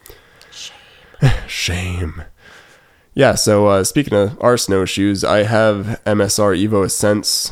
They're the 25 inch ones, I believe, which I think are good up to like 225 pounds, maybe or something. So they suit me pretty well. I'm not quite small enough to get down to the next size lower. Um, I believe you have MSR Ascents. I think they make a men's and a women's version. I forget, but I think you've got the 22 inch ones, if I, recall yeah, correctly. I forget. I I'm not good at remembering that stuff. I would and you, and you used to use a pair of, and actually we still have your pair of Tubbs that I think are also 22 inch so snowshoes. the Tubbs were. You always make fun of me. I'm for not sure what using- model of Tubbs they are, but they're definitely mountaineering ones. Like they have crampons on the bottom They're they were very. I always say like the word. Nick always teases me bulky. bulky. They were they're bulky. They're so like, bulky. They're very like bulky and All snowshoes are bulky. No, but these were like extra. Bulky. Yeah, they're they're bigger than the MSRs. I have for to sure. say though, they were great for butt sliding. That was like the one. thing yeah, I you could liked like about sit on the tails of them almost. It was like a little down. sled on your feet. Yeah, so that's what we carry for snowshoes. Um, just just keeping on the, the theme of like everybody thinks snowshoes are a pain in the ass, but um, such a crux thing in the winter is being able to attach your snowshoes to your pack or having a way to like either a pocket to put them in or a way to strap them on or anything. Not every pack accommodates them as nicely as others. Yeah, I mean, mine's I've definitely seen better packs than mine, but mine like generally works pretty well for strapping down my snowshoes. I usually put them like blade side out and or the sharp side out and like stra- strap them down. I'm still able to fit like a water bottle in the pockets or use stuff in the pockets underneath. It's not like I'm doing it in 20 like it takes me like a minute or two to get them out and, and put them back on. Um, I've gotten better at it, but it works for me. A lot of people just we used to use bungees actually and just bungee Yeah, them to our packs 'cause when we had other packs that didn't accommodate it as well. My Gregory one I have, a lot of times you can just put it. I believe they call it the brainier backpack, just the part that goes over the top. If your pack's big enough, a lot of brain of times, your backpack? yeah, you've never heard that before. No. okay, the brain, the top of your pack. But like my Gregory one, I can actually just throw that top brain over it, or maybe it's not called the brain. I believe it's called the brain. I mean, it makes sense, I guess. Yeah, but you can t- in in any event, you can throw that top layer over and like put your snowshoes underneath, and you can just strap it down. And I've done it with that one before, where it just kind of they just sit on the top of your pack. But bungees usually work. Some people would just glue straps to their packs and like a- attach them on. Um, bungees worked for us for quite a while. Um, yours has a pocket that's big enough on the back that we can kind of wedge them into. That has Yeah. worked. Yeah, it does the job. Yeah. Yours somehow is supposed to be able to strap down snowshoes, but I have not figured it out. And I've like watched YouTube videos and I just, don't have can't figure it out. patience. so we'll get there Yeah. on. It's I'm like, why am I trying to figure it out for you? But Well, I appreciate it. you're welcome. So yeah, that's how we strap them to our packs, um, and that's the snowshoes we use. There's a lot of it. Tubbs is a really good brand. MSR. Um, I, I don't know how pricey they are too compared to like other snowshoe brands. I think there's like TSL might be another one that I've seen out. Can you rent snowshoes? and you can absolutely rent snowshoes. I I was know going to REI say, like, does we were just talking about that with Yeah, my, if- if- yeah, we're if- going away. We're doing yeah. a trip soon, and my sister and um, her boyfriend might be Yeah. talking about. Yeah, and that's a good point. So in the Adirondacks, a fun little factoid is, and I think a lot of people probably know this if you're into hiking, but if you have eight inches of snow in the Adirondacks, you have to have snowshoes on your back. Like Mm-hmm. that's just a regulation in like the High Peaks world. I think it's in the High Peaks Wilderness. I forget if it, it's not that way throughout the entire pa- the park. I think. Um, but we've been checked coming out of the Adirondack Lodge like at five in the morning before by a ranger. Somebody there. And they're like, "Oh, you're packed. You're probably not. The trail's packed. You're probably not going to need them, but like you're supposed to have them. So, and they will find you. And I've I've seen people find in the lot before walking behind us. So it absolutely does happen. Um, Yeah. Kind of just, I don't know. Yeah, there's regulations and stuff. But anyways, yes, yeah, pay you can attention, rent. like depending on which state you're hiking. Yeah, in, and I mean- there's any And rules and regulations. and snowshoes definitely can be expensive. I totally get that. I mean, I'm assuming like REI sells used ones, or you can probably find used ones from places, or just on Facebook sometimes. Um, and yeah, um, if you can't afford them or you don't want them, and you just want to try snowshoes, like I highly recommend like renting them. I think a lot of ski places rent them up north. Yeah, I'm sure. You can rent them from REI or different, or a lot like ski places down here. I think. or if even you're your somebody who's just going to hike every once in a while and may use them rather than always having your own pair, Yeah. you can, you know, you think it's going to be more cost effective, you could always, yeah, just rent them. Yeah, and I mean it, it is. I, I, it's probably worth um, touching upon too a little bit. Like it is interesting walking in snowshoes. Like I don't recommend like the first time you go snowshoeing or you put your snowshoes on. Don't do it when you like need to wear them and it's powdery snow and you're like two miles from a trailhead. Do it. like wear know. them wear them in some snow ahead of time. Yeah, if you can. I know obviously depending on where you Yeah, live, that might yeah. not that might be tough. Or even like try to plan with your trip where like you arrive and you go for a walk in them or something. Yeah, hopefully there's snow around. I mean, I'd say like everything else weather wise aside, like even this year, like we had one snowstorm where it snowed five or six inches, where presumably you could go out in your yard. Like we live in southeastern Mass, so we don't get like a ton of snow compared to a lot of New England. But um, just to walk around and just get comfortable, like, or just throw them on at the trailhead before you're gonna actually go out and like wear them before you need to use them. I You guess want to at least put, be able to put them on, like Yeah, that's and that's a whole on. different. I mean, there's there's different straps and bindings. Um, your MSR snowshoes are newer than mine, and they have a little bit newer mechanism for the binding. Um, mine are like three or four straps they go across. that are kind Yours of are kind of a they're lot. kind of not easy to deal with. That's kind of the old school MSR snowshoe style. Um, there's snowshoes that have boa bindings now on them, like almost like snowboard boots or something like that, that are really cool. So something to consider if you're buying. But it, yeah, renting definitely keep that in mind. And even I would even recommend too if like just go out and- to like a ski place and just go on a snowshoe trail like before you go try to use them on a hike because they are they're just different to walk in. They're a little awkward. It's not easy to like just turn around in snowshoes. Especially if you're somebody who's never skied or snowboarded before either. and Yeah. You're not used to having just your feet strapped into something, on your feet. Yeah. especially if it's like going to be for like 15 miles or something. Well, I don't know if your first time wearing snowshoes, you'd be going 15 miles. I mean, maybe. Well, that's what I'm saying is like don't have it be your first time. Is like Yeah. when you need to use them for that long. You'll probably be good at the end of it, but that then You'll you'll be pretty used to pro. them. Um, so yeah, that that pretty much covers it for snowshoes. I mentioned ice axes briefly, um, and then we'll get into sort of the three types of traction that I carry. The one thing I don't have yet in my uh, sort of uh, quiver of gear is actually full mountaineering crampons. Um, I've heard mixed reviews on people that do have them and carry them.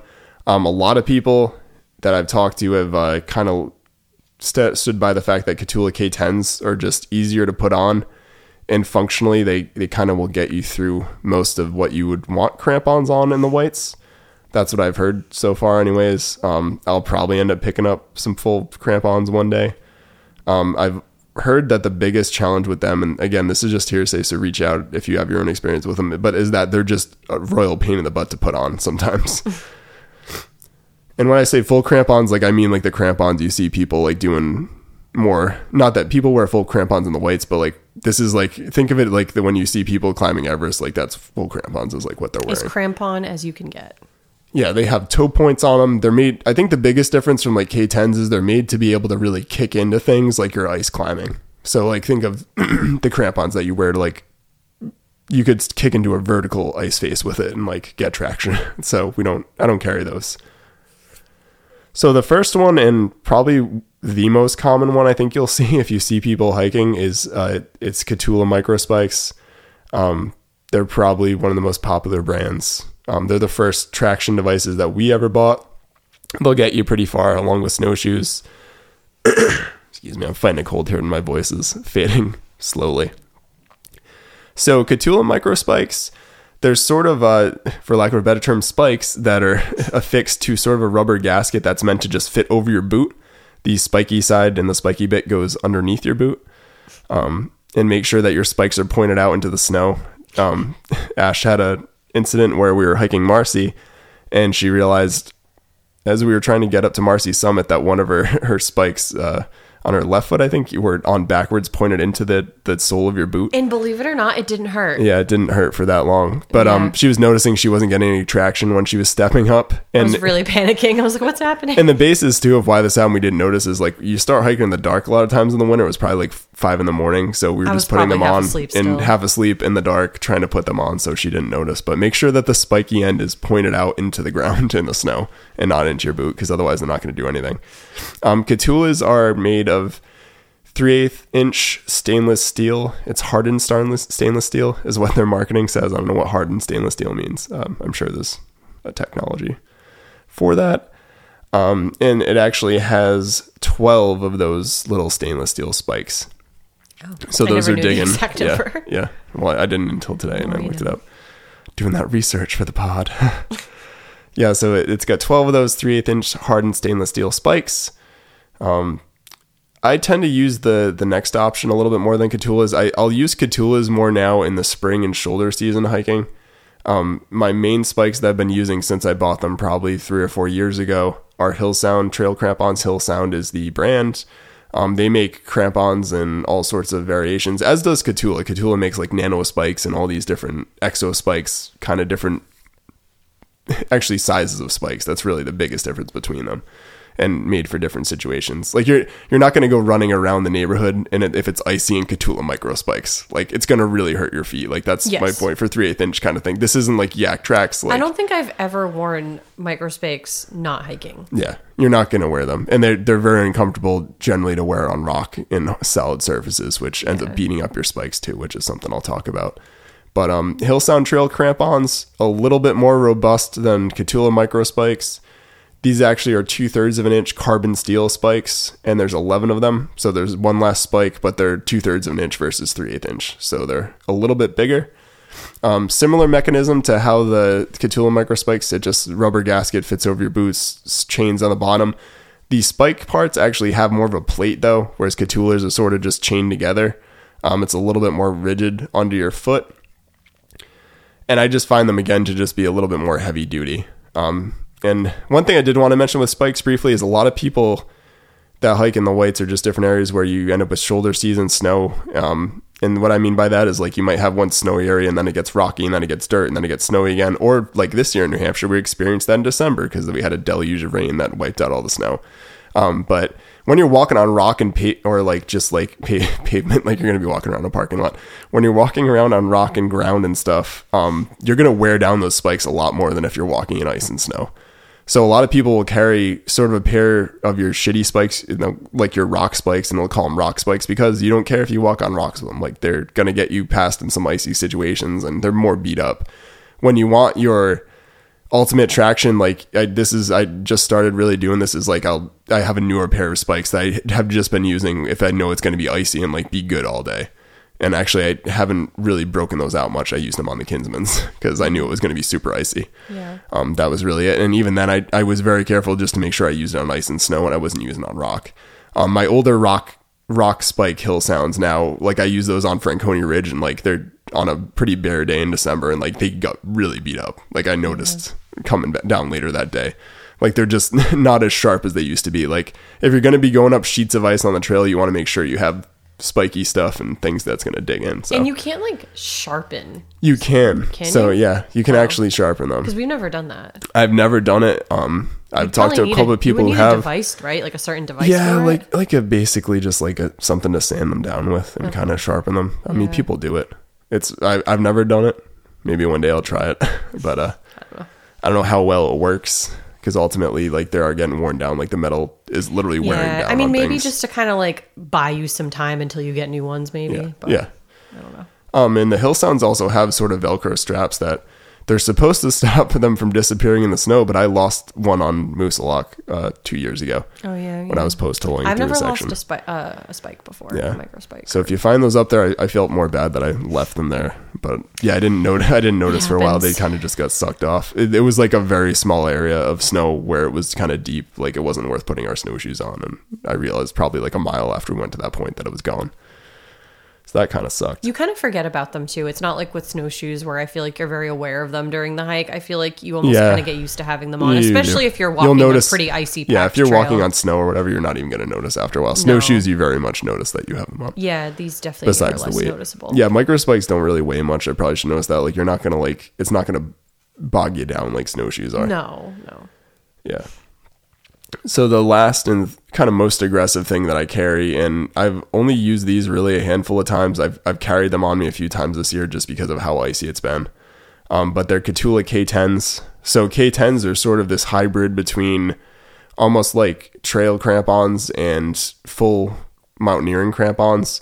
Um, these are made up of 10 three quarter inch I think it's Crom- I don't know how to pronounce it, but it's Cromley steel or C is like C H R O M O L Y steel, Cromley steel.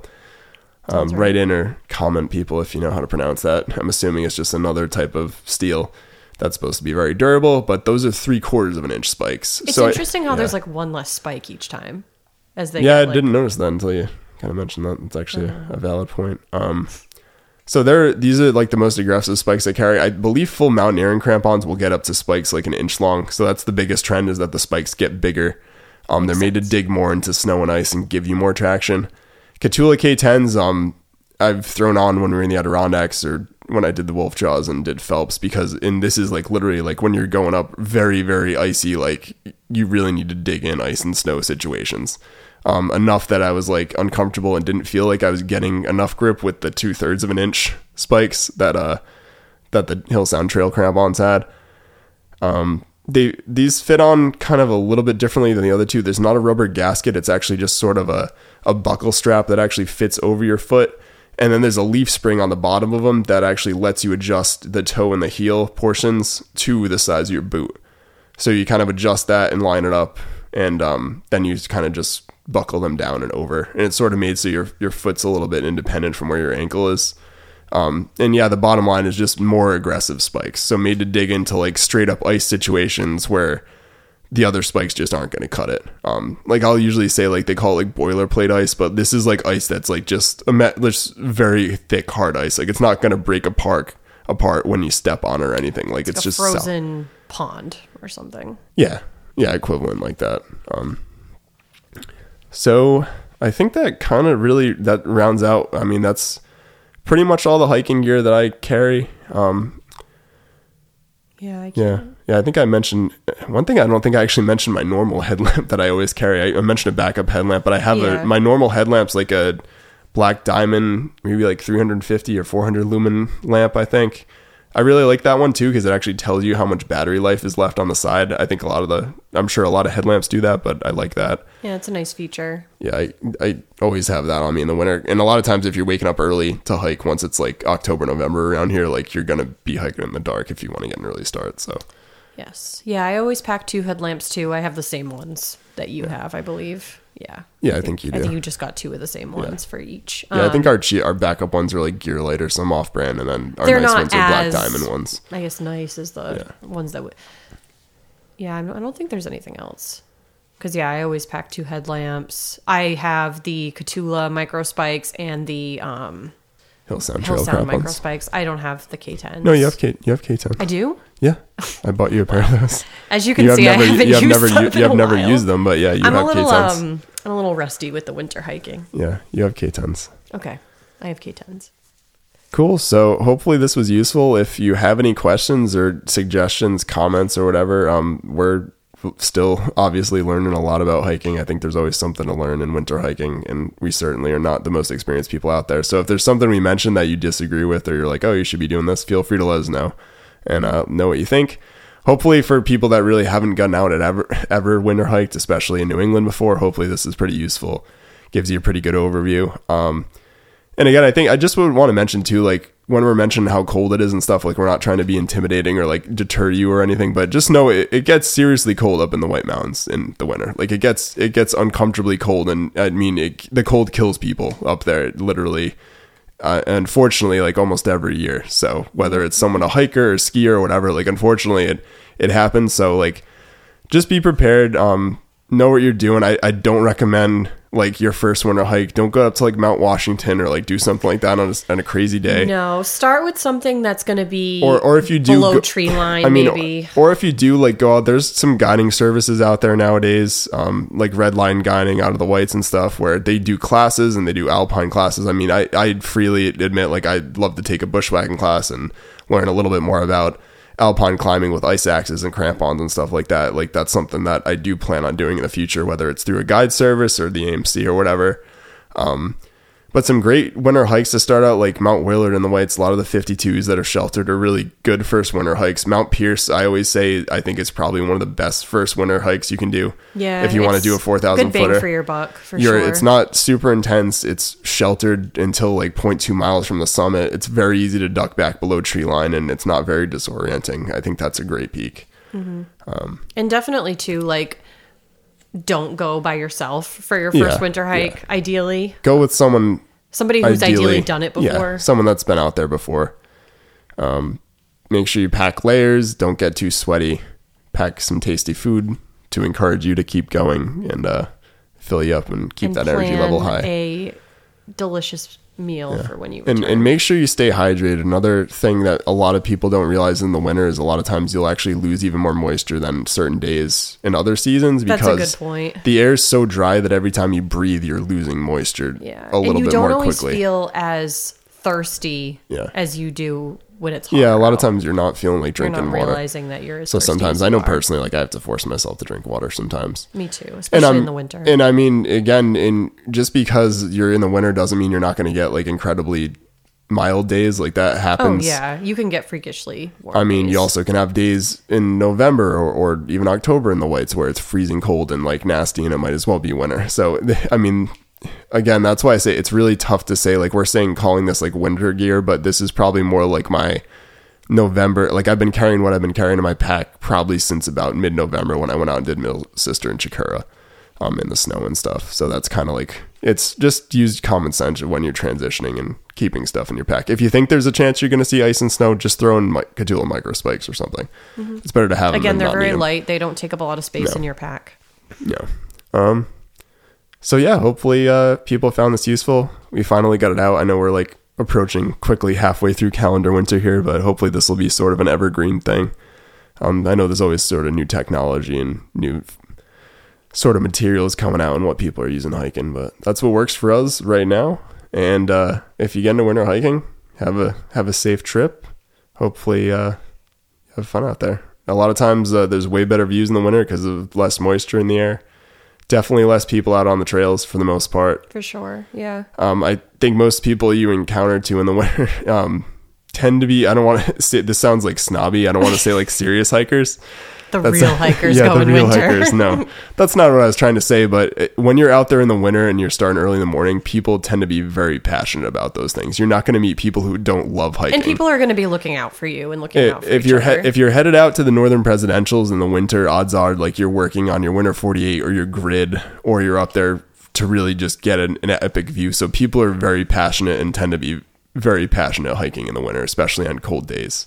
Yes. Um, I find that there's more camaraderie out there inherently when you cross only. Like when I did the Kinsman's, like each person, I, I only saw two people, but we talked for like a probably solid five or ten minutes and just checking in on each other and being like, hey, like, because we, you know, like, you know, if it's a cold day and you're alone, like, it's nice to check in on people and make sure people are doing good. So, yeah. All right. Well, thanks, Ash, for sitting in. We'll Yeah, probably have a few more of these. Hopefully, uh, we're actually on the eve of when Mr. Josh was supposed to become a dad again for the He's second time. become a dad tomorrow. yeah, it'll be tomorrow. Well, tomorrow. when this is out, he will already be a dad. But Yep. He will. at the time of the recording, be he'll unless, be a dad tomorrow. unless I return this uh, really quickly. I don't think that's and Mel will be a mom, and Jeremiah will be a big brother. Yeah. All right. Well, we wish them the best. And uh, yeah, we'll see you. We'll see you next time. You can you can listen to us next time. And we will link some of the things that we discussed. Yeah, I don't know how to to- do that, but we'll figure out Yeah. how to link stuff. It's so okay. you guys know- have some stuff to work I, off of. I think I can figure that out. So Yes. we'll be good to go. All right, everybody. Bye. Bye. PUDs podcast was produced and recorded in Black Cat Studios by the Pud Boys. Find us on Apple, Spotify, or wherever you get your podcasts. If you enjoyed, please consider leaving us a review and subscribing. Find us on social media, and we'll see you next time.